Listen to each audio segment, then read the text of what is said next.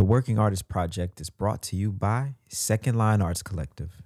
Learn how you can support at secondlinearts.org.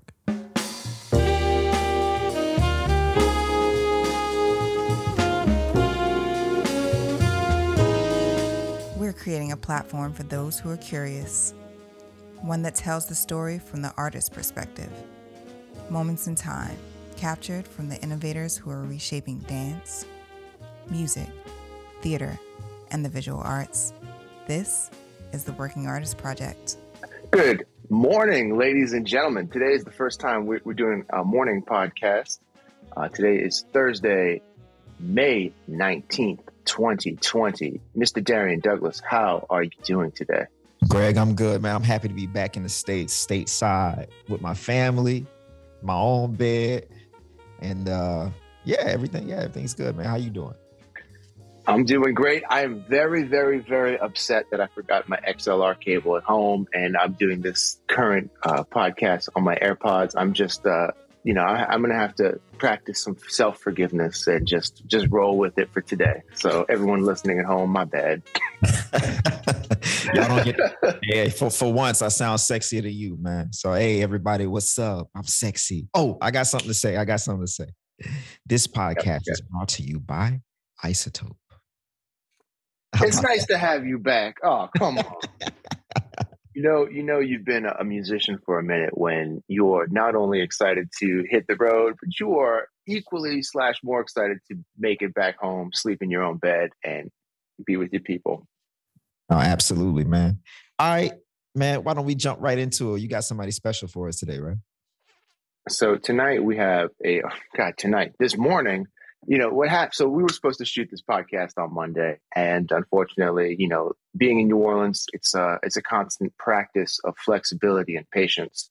And uh, just like clockwork, I think the internet went down the entire city at one minute before the shooting of the podcast.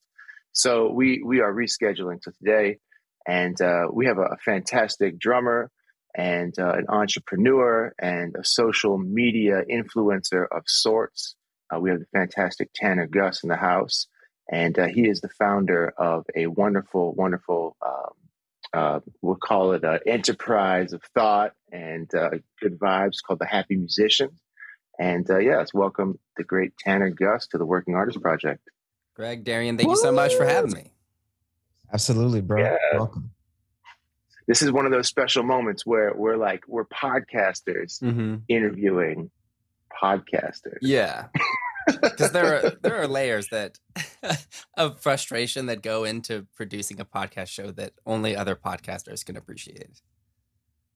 Absolutely, Like the internet, where, Yeah. where the internet comes and goes. Yeah, I knew you'd be very understanding about it because it's just like, oh, oh yeah, the the green lights flashing today. I can't do anything. Oh well. It's, it's like that sometimes, bro. So you've been your podcast has been going since what 2019? Yeah, episode That's- seventy was the last one. Congratulations, man. Because if if there is something we we've been doing it since 2016, on and off, and uh, I guess I did it for 2016 to like 2018 alone. Took a break, and then during the pandemic, Greg uh, got on here with me, and we've been going ever since. I think this is episode one, maybe 150 or somewhere in there. But uh, it's it's rough to keep it going, man. You just to to just keep pushing through, and um, you know collecting listeners as as you go along, man. What what motivates you to keep your to keep your show going?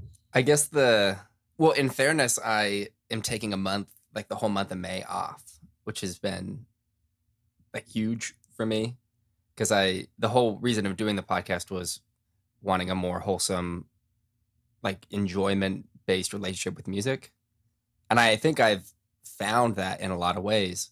And I still felt really stressed. And then it turns out that a lot of it is just from trying to do the podcast on top of like an, a full professional music life.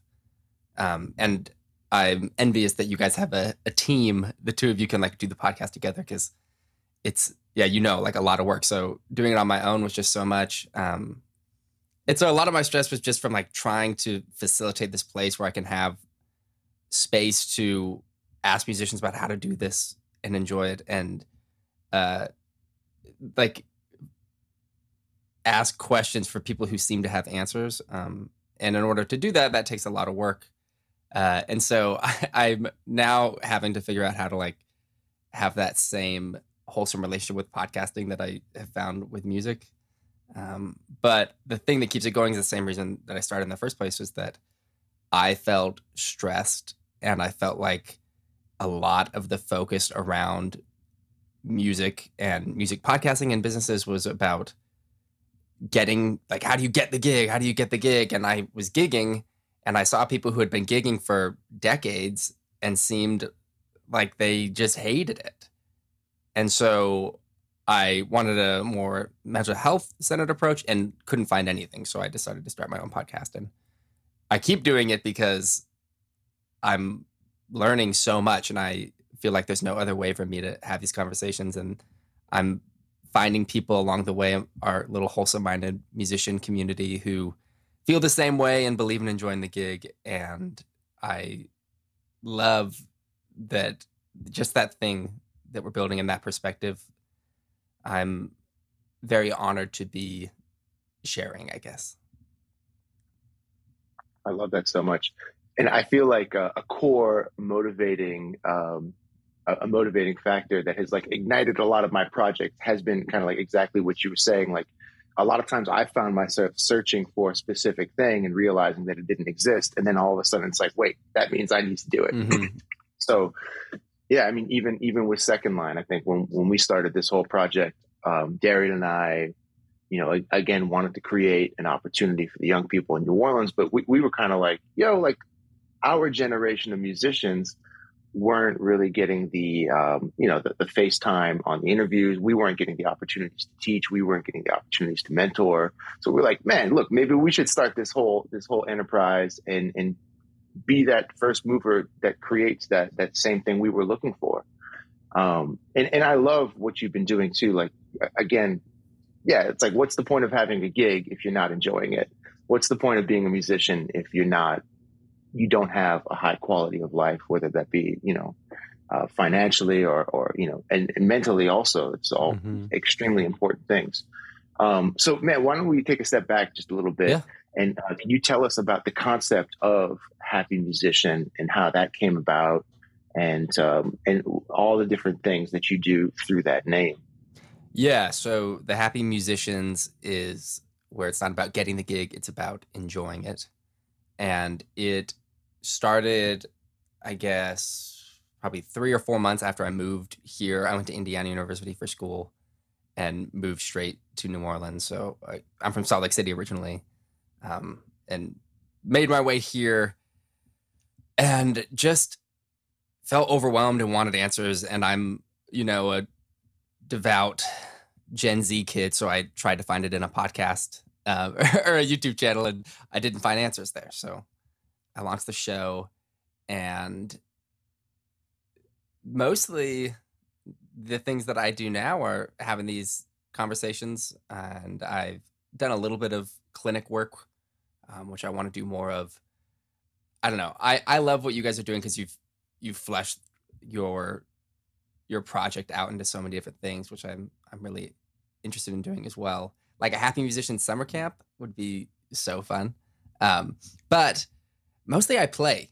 Like I don't teach really. I just have my weeklies and doing the blue collar thing here in the city and kind of I guess field testing the things that I talk about on the show. You know what I'm thinking right now, man? I got a question for you, for both of y'all, because mm-hmm. and, and I'm trying to think, you know, the happy musician is is focused on being happy, but what thing in life do we enjoy or are happy about every time other than sex. I mean, like, you know what I mean? Like music, in my opinion. Don't, don't let don't don't let Darrian, uh, you know, throw throw in these words and, and, and don't throw us into that. It's on Darrian's just purely speaking by, on behalf of himself right now. yeah, this is about this is about me. I'm just I'm just curious. Like you know, I'm I'm just saying this. I I do want to enjoy every gig, and, and I do believe that that's fully in my control, but I don't think that it reflects the human experience, is what I'm saying. Yeah. That like an, an honest human experience. So is it is it not it's kind of unattainable to always be happy like for sure right yeah i mean that's definitely a fair first criticism of the show and i do think that in some cases that makes the branding and the message of like oh this is the the happy musicians podcast and people are like well you can't be happy all the time so this this isn't for me uh i i agree with that too but i also think that i know especially people my age who went through the music school gauntlet and left with a lot of trauma and a pretty messed up relationship with music as a result. There's an, uh, an obsession with quality, which I don't think we're getting right, and an idea that the reason, like, you're not having fun is that you don't sound good enough yet. And I think that that is where the problem lies because I feel like if you are, I don't know, if I think about how I am right now and I think about how I sound and how I'm playing, I know I can get so much better, even though compared to 10 years ago, I'm way better, right? So should I be enjoying it more now than I was 10 years ago because I'm that much better? And then do I need to wait another 10 years so that I can finally enjoy it. And I feel like I watched a lot of my friends just get into this learned helplessness phase where they'll never enjoy playing music because they are convinced they don't sound good enough. And actually, I think that what's limiting their music from having the weight and the soul and really connecting with people is that when we're playing, we're so worked up about sounding good and in our heads and not connecting with the music and loving it and sharing that love in the moment, sharing our love for sound and our connection with it and our appreciation with this group of people that we want to make music with and celebrating that right there. And instead, just like measuring my measure was that good? Was that good? Was that idea good? And I think it messed a lot of us up. And so there are obviously going to be gigs that despite your best effort you don't enjoy and there will be times where i'll leave a gig and realize yeah i i should have warmed up more i should have been more prepared on the rep we'll, we'll get them next time but it's not a rule in that you know you should always enjoy it but more of an ideal that i would rather put my love for music and connecting with that deeply ahead of needing to sound quote unquote good, if that makes sense. Okay, I, I get, a, I got, I got a better understanding now. So, so it seems like the the rub. It, it, let, let me just talk to the people who aren't musicians mm-hmm. listening to this. Music is one of the few or the arts uh, fields where there is no evaluation from your boss at the end. So, so what you're talking about is you we have to self-evaluate and then also be honest and kind to ourselves while we're creating and then after. Mm-hmm. And so what you're saying is people are taught in music school the process of self-critiquing pushes people's like confidence and motivation to continue to create almost to zero is is what you're saying is is is a product of music education in in universities and high schools and stuff like that. I just want to make sure that that's what you're saying, right? Yeah, a lot of times. Okay. Right. Okay. Cool. So just so we all know that's what's happening. There ain't no evaluation where your boss comes in and says, you know what, Tanner, today you did you did a great job, man. Mm-hmm. In the mm-hmm. last six months, you get a raise. It's not like that for for uh, artists. So we so yeah, there, there is a that, that fine line of like, all right, how do I self-evaluate myself, but also keep my confidence level in my joy of creating this thing high. That's that's hard. Yeah. You know, but I'm going to push back and say that if you're having a problem with that, then it's your problem. Mm.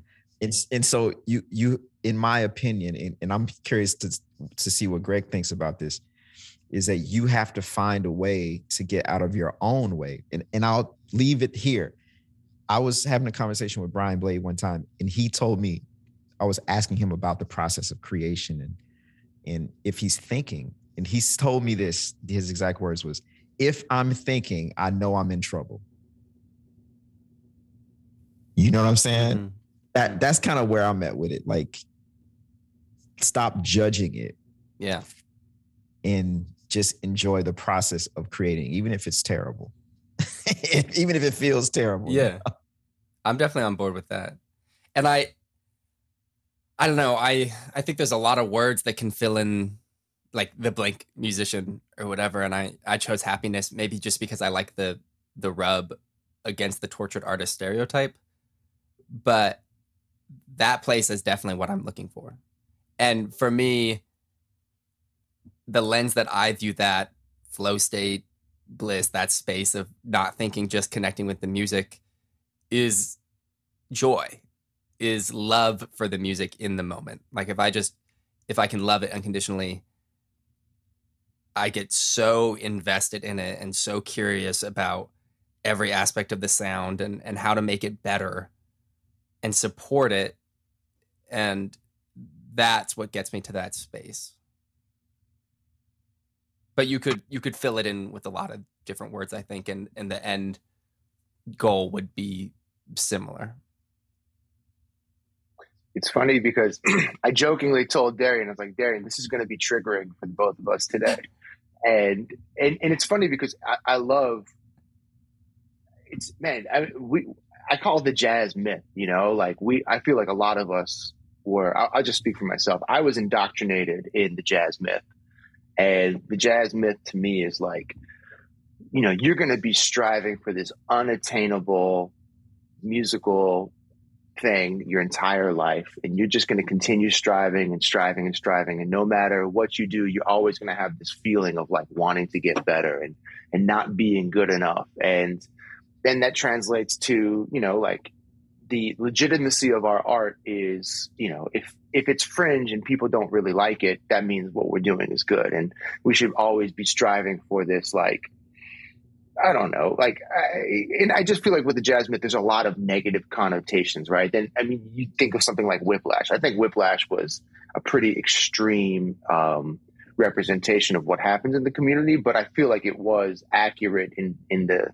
in in, in small ways. And yeah, I think that like moving forward, or even like just talking about my experience too, growing up, man, we I had mentors who were hard as I would say hard as fuck, man. Like that were like, you know, when we're not approaching things from like a wholesome, loving, or I mean, I think they were actually, but but it was verbalized in a very contradictory way, and um, and so I just remember first coming across your content, and like my first reaction was like, "Hurrah!" You know, like mm-hmm. we can't do that. But then the more the more I started thinking about it, and the more I was like kind of processing it, I was like, man, like did yeah how, how did i feel like leaving these situations and and living with this this like tremendous weight on my shoulders all the time? And and and i you know that, i guess i came to the conclusion that that's not the answer either. And so yeah i mean i, I think part of what you're doing too is is like maybe a generational shift? I don't know. Did, did you feel oh i did, think that's like, very clear from my perspective too. Um and from your generation and especially like generations above you uh just a very i think i feel like gen z is pretty ready to just be like um any intrusion on our personal sense of happiness that we feel we take very seriously um yeah. even if it's from And- and and, but you do have to play that balance where like if i go sit in with like david torkanowsky i have to go in knowing that i chose to be in that room. And if he wants to give me some shit like he does because that's just like how he relates with people i chose to be there and i have to accept that. And so i i can't then like police him um because i chose to go sit in on his gig you know? There but if i'm going to like pursue a gig that i want to get i'm probably not going to just think about who's the best musician in town. I'm going to think what's the room that i feel really alive in and the the the players that i look up to and want to be like. And when i'm around them make me feel like i matter and that my voice is important. And those are the rooms i'm going to pursue instead. And I think that's actually getting me closer to the things musically that I want to say and places that I want to go more so than just like chasing cloud. Yeah, you know, it's funny. Over the pandemic, I had this like crazy thought, and for such a long time, like I would actually use um, a lot of the things that you're kind of referencing, like the, the negative things, as like a motivating factor for me. Like, you know, like I would be on the bandstand and be like, oh shit, that sucked, you know, and therefore, because that sucked, I need to practice. And, and I just felt like I felt fell into this like cycle of like some type of negative enforcement would translate into motivation, my motivation for achieving something better, you know? And then I asked my, myself, I was like, man, how, how do we continue to be motivated to improve when we're not beating ourselves up, when we're not being negative towards ourselves? Um, and and I, this this is where you come in. This is like a whole another mindset and and and just kind of flipping that. Like again, like like so. What what is your perspective? How do you find motivation in um, in you know I guess uh, affirming and positive ways for ourselves?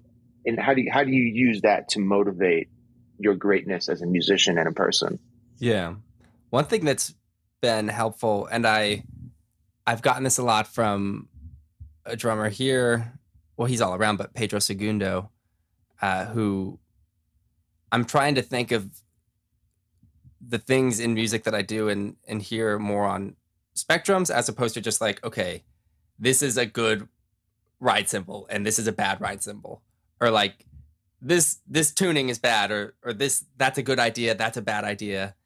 And trying to just hear them for what they are and form a, a relationship with that and then understand what that might sound good in. So like for instance, like a real uh light, like kind of plasticky sounding snare drum um on a like a straight ahead gig would be rough. But then I listen to these indie rock like garage band records and I'm like, oh, that's the sound. Um, but if if if I just played that and was like that that snare drum sucks. Like that's a bad sound. I put that in the bad sound category. And then every time I hear it or, or play it, I'm just like bad. But then I hear it in the context that it should be in, and it's amazing. Like, oh, that's exactly what that needed. And not just gear, but like a certain idea where it's just like if I'm chugging along and I'm like, good idea, oh, no, bad idea, bad idea, and just like like, well, what was that? What what what was the sound? What what were the dynamic levels and where did it fall rhythmically and so trying to be more precise than just good and bad and actually hear it for what it was in a lot of ways just that process of curiosity has circumvented just doing the binary like good bad good bad thing and just honestly can get you into that space more because you get so focused on what you're doing and just in an observational way, not in a judgmental way.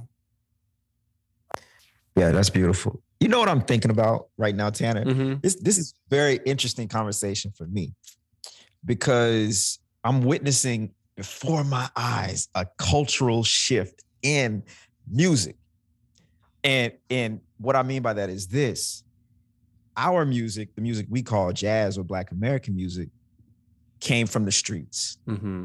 But then it went to college, baby. Yeah. And so what happened, what happened, what's happening now, and I'm witnessing with you and some in, in the younger generation, as me and Greg get old, is now that it's in university and it ain't on the street no more, you know. Uh the way it's taught has to change because the sensitivity, the sensitivity level has changed. Like you're a more sensitive cat and I mean this in a positive way, not in a negative Mhm. way at all, than than me because I I didn't learn music in school. I learned music on the street, and and so when you learn music on the street, people talk to you a certain way. But when you're in a classroom, you know you have to talk a different way. You can't come in here with motherfuckers and this and that. You have to present present the information in a different way. And so if you come up learning like that, you're going to come up expecting people when you do get out of school to continue that communication style. And and if it doesn't continue, it will affect your happiness. like if you get on the bandstand and X person starts telling you you sound terrible because that's what the person bef- taught them. You see what I'm saying? Mhm. This is like a, a literal cultural shift. It- it- it's interesting to to witness. Yeah. Um, especially as a black person, because to, for me, this music is directly correlated to to to my culture Right. as a black man.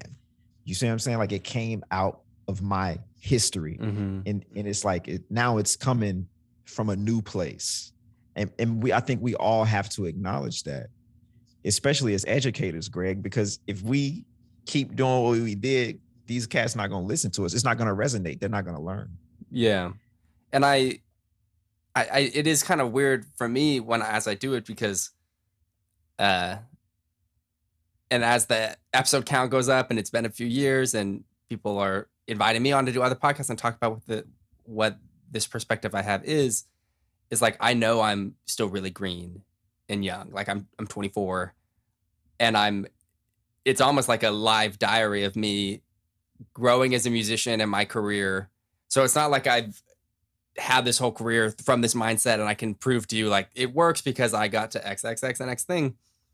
Uh, and also like I'm a a guest in to to Black American music, and I'm not, and I try to approach that respectfully, where it's like I'm not I'm not trying to tell anyone else how to do things, um, because really I'm in in the episodes like it's so personal because it's just like this is this anxiety or situation with music that I am not figuring out and I find one person who seems to have the answer and we that's what we talk about.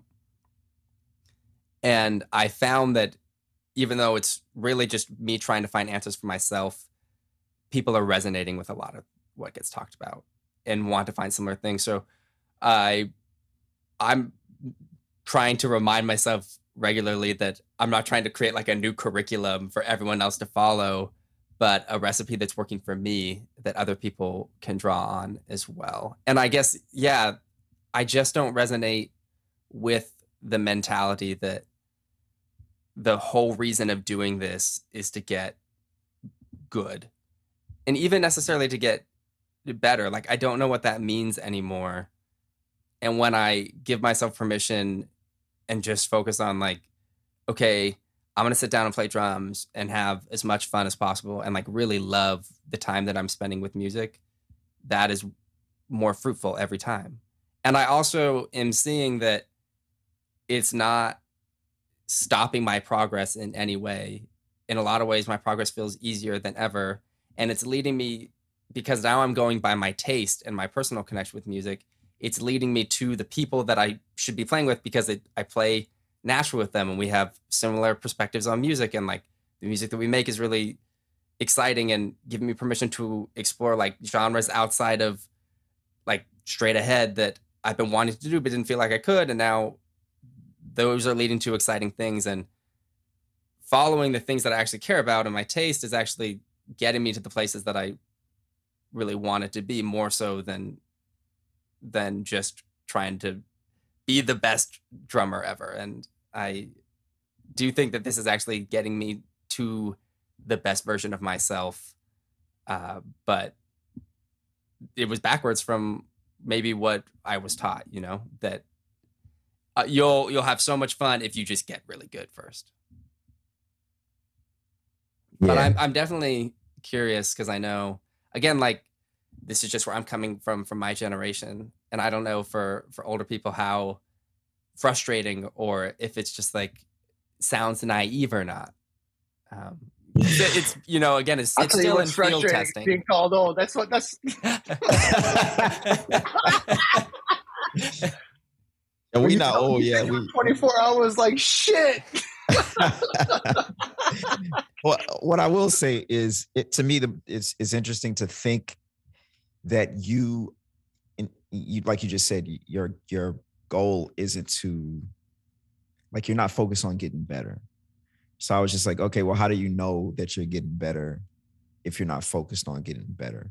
And and I'm I'm all with having fun too. And it's just my this is just a disconnect for me. I'm not saying it's wrong. I'm just curious about like how do you how do you know uh, how do you measure progress if you're not thinking or working towards that That's a fair question. Mm, I guess I don't know if I have a metric right now for that, other than like I'm getting called for gigs that I've, you know, like I went.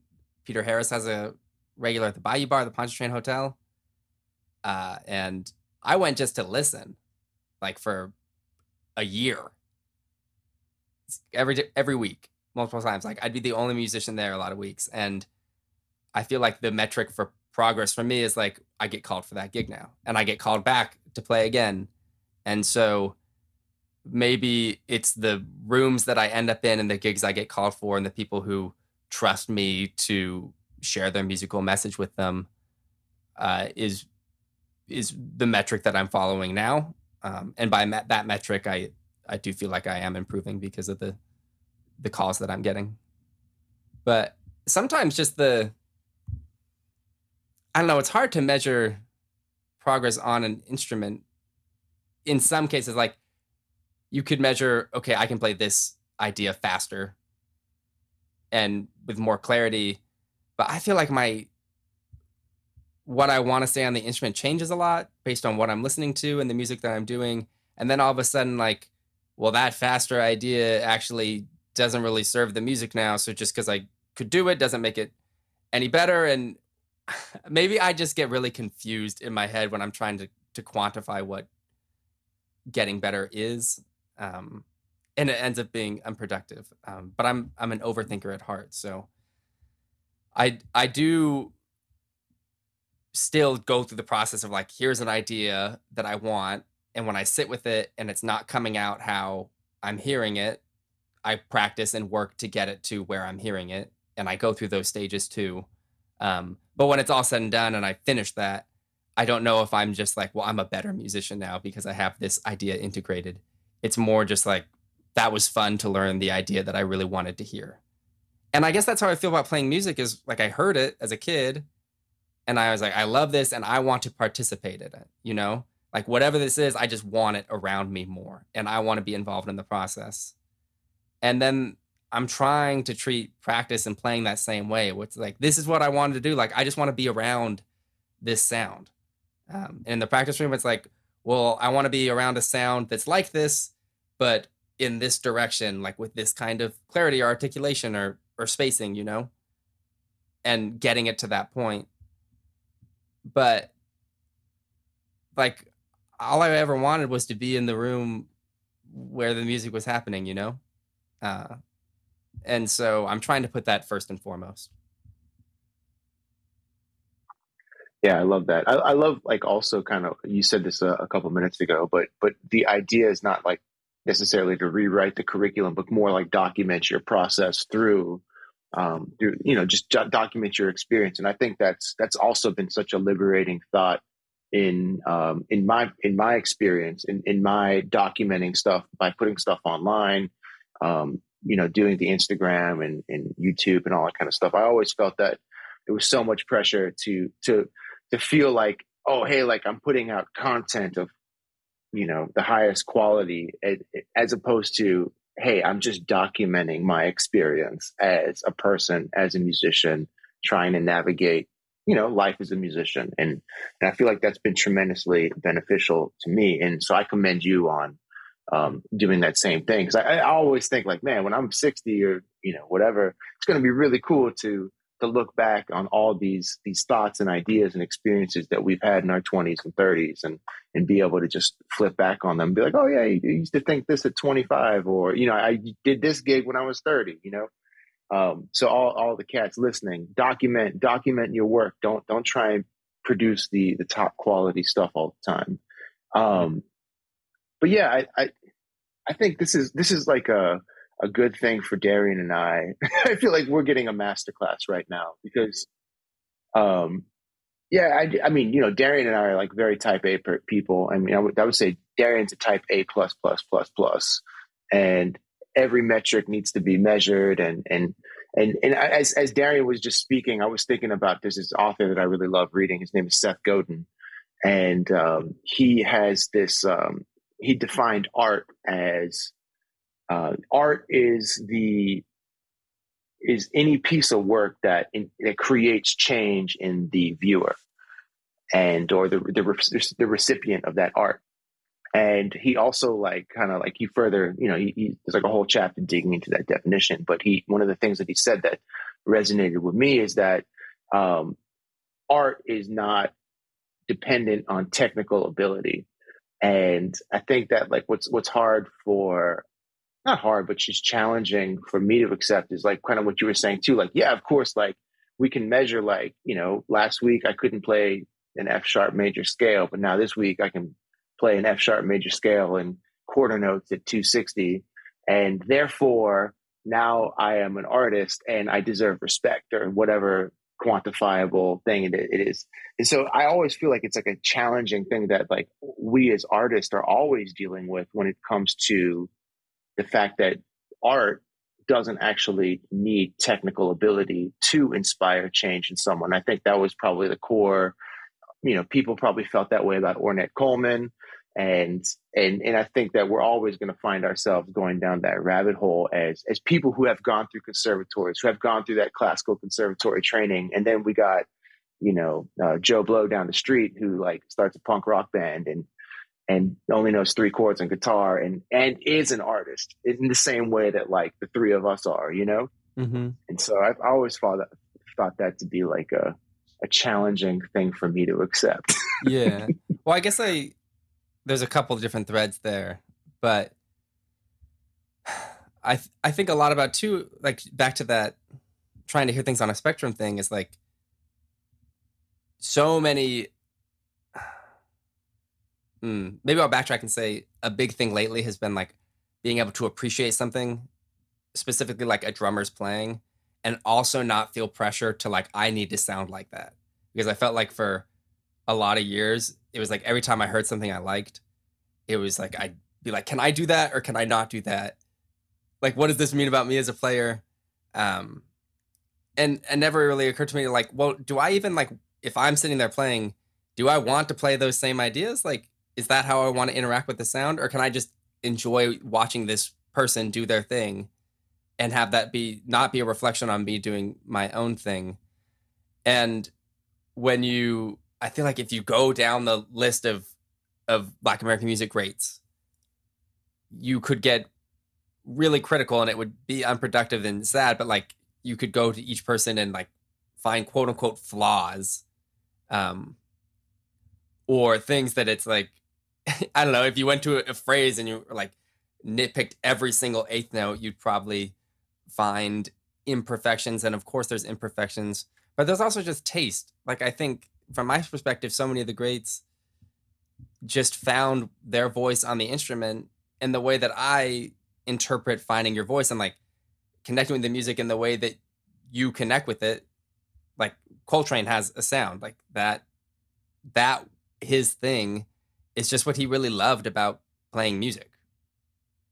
In my perspective i guess i'm not him but I would say that that is so much different than like everyone who's a great had their own thing. I guess is what I feel like, and maybe the I, want to add. To, I want to add to it. Yeah, I guess the, like to oh, me the I'm quickest sorry, way to man. get there might be to follow the things that you love about music, as opposed to just you know like because that'll get you to your voice. I, I, I just wanted to add to what you were saying too. Like, I think something that that's been like liberating to me also is that like a lot of times our voice is found in the things that we the things that we can't do that other people can like exactly what you're saying like as a drummer or a clarinet player or whatever like maybe i can't do what that other cat does but that doesn't mean that i need to do that. Maybe my my voice is in my insufficiencies or or you know discrep you know the things that I can't do as a musician. And by traveling more down that road that's actually something that's unique to me that I could develop mm-hmm. in, into my sound. Yeah. And it, and it might be like you don't have the facility, but it also might be like, I don't know, like the first example that comes to my mind is like a lead trumpet sound. It's like, well, I can't play lead, but maybe you don't actually like playing really high or even in a big band. Like maybe you didn't even want that gig but you spend like hours awake at night feeling ashamed for not being able to play high and play lead. And that that's just a disconnect there that I don't want to spend any more time doing, I guess. No, I hear you on that. I I, I have my own thoughts, and I'll tell you real quick because I'm a very opinionated person. Yeah. Is that I don't believe in the concept of finding one's voice, and this is why. Cool. I've never met a baby born that came out and said, "Oh shit, can somebody help me find my voice?" No, that just doesn't happen. And and if you watch a kid, they are who they are until someone else tells them you should be this other thing. And so what you're what most musicians fight and, and this happens in college because motherfucking professors say shit like, you need to find your own voice. They put that in your head and they tell you in high school, find your voice. No, bitch, this is my voice. Mhm. Like, like if you can lean into you, like Yeah. from day one, like be you unapologetically. And, and that's one of my biggest strengths. I am this guy a hundred percent of the time. Like I just don't give a fuck. You know, and, and it's just like if you call me, I'm gonna play me. That's it. That's all I can do. You can say, hey man, can you play this Elvin thing? I'm gonna say no. My name is Darrian Douglas. I'm about to play some Darrian Douglas shit on your gig. Yeah. That's awesome. If you don't like it, don't call me no more. Yeah. Elvin is dead. That's awesome. and so I think that's the the piece that's missing. Like you don't gotta find your voice. You have to have the courage to be who you are every day. Beautiful. When you taking a shit, be you. Like, you know what I'm saying? Yeah. Like that's that's how you know. That's what I believe. You know what I'm saying? Yeah. I, Y'all gotta stop stop trying to find your voice. You got it already. That's it. yeah, I love that. I do find though, and I can say this, having like moved here, that I find myself just because I'm like around the Black American music community and spending time with people who who grew up here and just like a different way of speaking all that. Like I say things that I when I go back to Utah, you know, like and I grew up in a real Mormon city. Like I sound so different. Um, and I even feel that way here sometimes where I'll catch myself like trying to sound more New Orleans. Be like, what are you doing? This is this is bizarre. But I also find myself doing it maybe because I feel like I'll connect more or I realize that I am not from here because I'm not. That's just true. And I try to soften the edges or something. And then I go back to Utah and I'm like, wait, I don't sound like I'm from here anymore either. It's just weird. I do think to me that blurs the the perspective. I obviously have a voice, but that that voice changes and and maybe when I say I like to think about it like finding your voice is a daily opportunity, not a one-time discovery. Because sometimes I'll find myself in a conversation like you don't sound like yourself right now. I don't know who you're trying to sound like, but this isn't you. And so settling back into it and recognizing that it's there. Um, but I can I can lose sight of it all the time. I would say, I, I mean, I can't even imagine what that transition is like to coming from some up a place like Salt Lake City, and then coming to New Orleans. Like I could think of, I mean, just just like no other two places that would maybe like be like polar opposites on the spectrum here. Um, but you know, it's funny when you when you're saying like, I, man, I, I I'm not even gonna name names, but I just remember this particular cat, man, who moved to town ten years ago or so, and he was like, "Hello, my name is whatever," and you know, now a couple of years later, he's like. Say, bro, what's happening? I'm just like every time I see him, I'm just like I just roll my eyes in the back of my head, like, come on, man. But I guess like Oh. some of that too, though, is that I don't know for for like playing wise, I came here to to to try to soak up the sound and the the spirit of the music and the swing in this city. And if we did a sound comparison from how I sound now and how I did when I moved here, I have, and and that was me, you know, slowly changing what it sounds like when I play the instrument. And I guess the elements of voice that are consistent are like my personal values that that show through in the music and my personality. Um, but there's also reasons I came to here because I felt like I came from a really socially conservative lifestyle and I wanted something different. And part of soaking that up, I think, is in in the way that people talk and things that they say.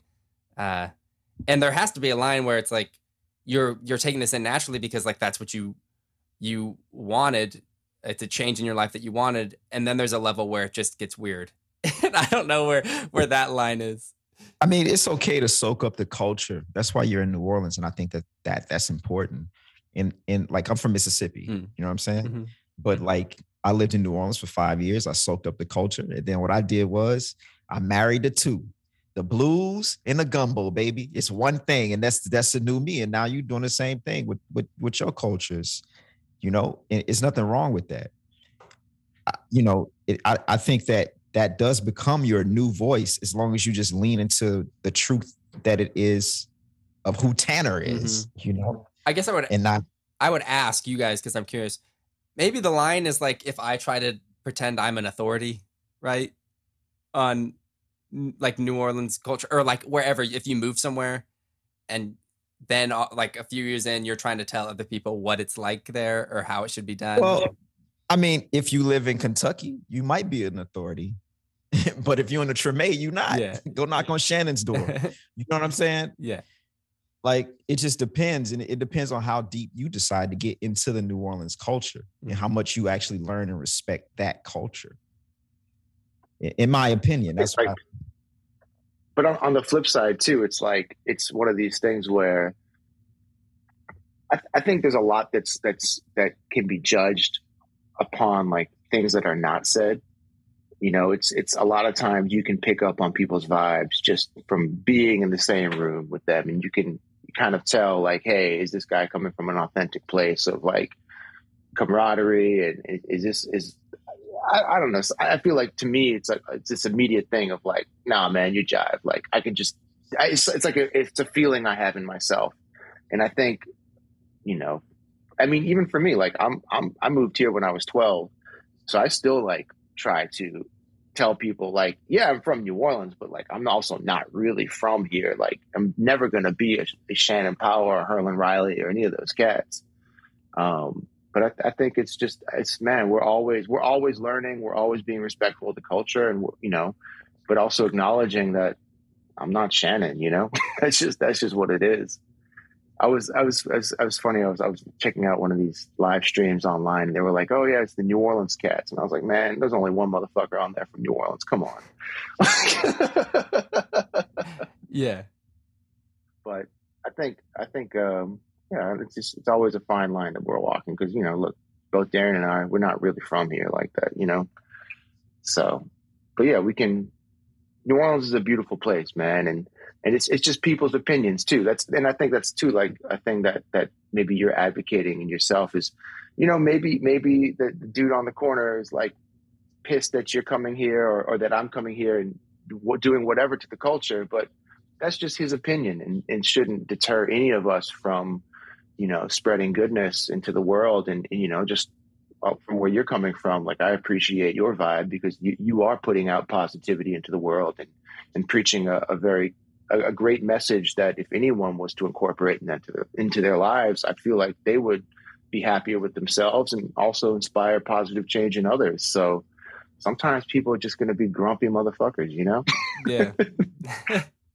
and sometimes that person is me. Like uh Yeah. again, like it's not um a hard and fast rule. And it it there's always there are gigs that I don't enjoy that for good reason where it's like I never want to I never want to play that again, you know, like that that's fair too, but it is uh driving ideal for me.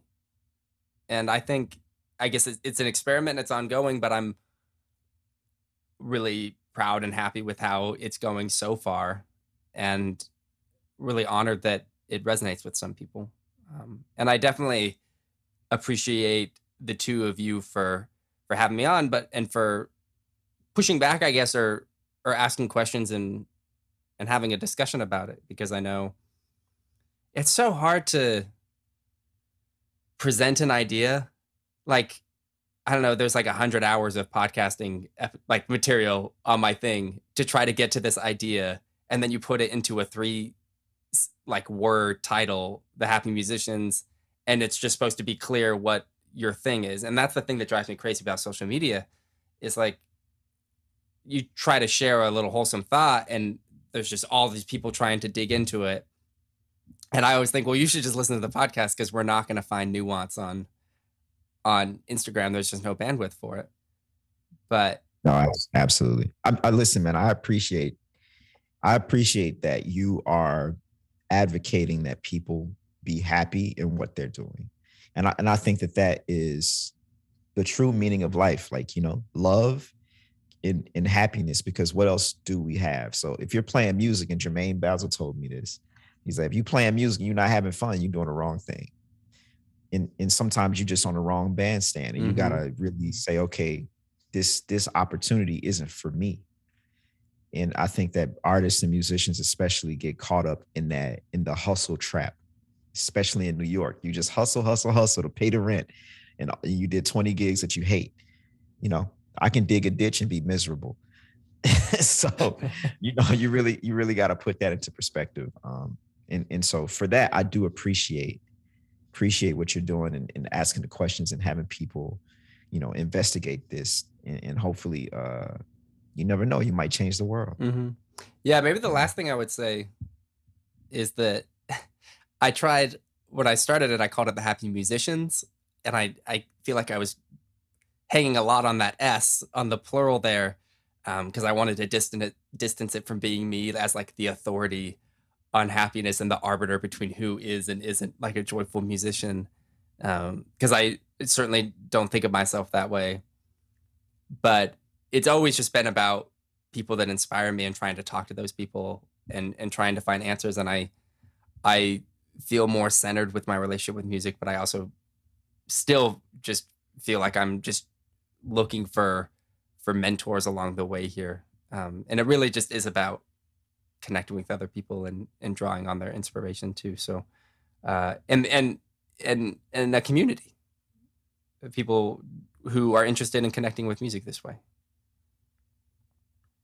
I love it. I love it. Um, I feel like this whole hour has been a masterclass for me. It was like a therapy session for both Darrian and I. We're both we're both venting our thoughts and and, and feelings in the past and, and running them through you. And, and and I appreciate you being so forward and and you know like just just letting us. I mean, I, I think that's the, the beauty of these things. There is no nuance on Instagram and I appreciate these opportunities to sit down and just just just talk, just just you know ask questions and, and just come from a place of yeah c- creating community through conversation. And um, I think this is a I, I'm really excited to put this one up because I think there's a, a lot of great thoughts and ideas um, that you presented to us and.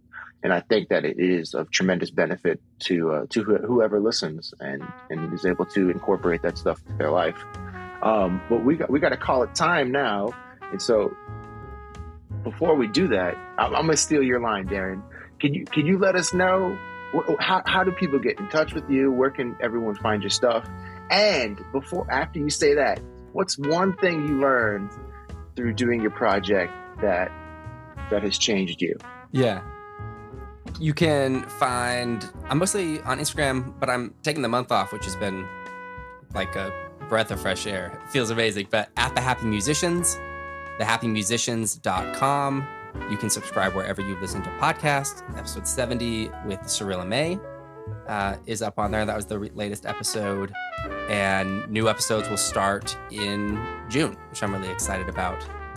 You can reach out directly if you want to talk or connect tannerguss at gmail.com. And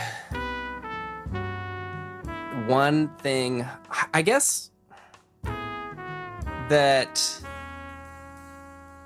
the most rewarding thing I've about this path has been connecting with other musicians and like finding musical friendships and band families and mentors and putting those relationships first and foremost always has me feeling at my best. And if you don't have, like, if you don't have a mentor that makes you feel centered on this path, you deserve one and you should go find one. That's beautiful, man. I love it. Love that. Thank you guys hey, both man. so much. I, I had a lot of fun and I appreciate the platform and everything you are doing. So thanks again. Absolutely. I feel like Greg, we had to get Tanner on for a part two so I can yell at him. Yeah, come about my- prepared. You're like- No, no, Tanner, we're gonna we're gonna get you to come out to our camp, and, and, and if you have some time, we'd love for you to, to come out and talk to some of our kids about oh, that'd be so the fun. things you're doing and and impart some of those ideas to them, man. 'Cause we want to make sure the next generation is coming up with the positivity and and moving in the right direction. You know, Yeah, I'm sure. I mean, I know you guys are sharing a lot of love with them, um, but I would be honored. That would be a lot of fun. Beautiful, beautiful. Yeah, we're gonna make it happen. But y'all, Tanner, um, y'all please check him out. Uh, follow him on Instagram, all the social medias. Check out the podcast, Happy Musicians. And yo, it's been an absolute pleasure having you here. Thank you so much for what you do. And uh, man, I really appreciate y'all you coming on and uh, and sharing, just sharing your experience and uh, your thoughts with us, man. All right, y'all. My name is Darrian Douglas. I'm Gregory Ajid. Later.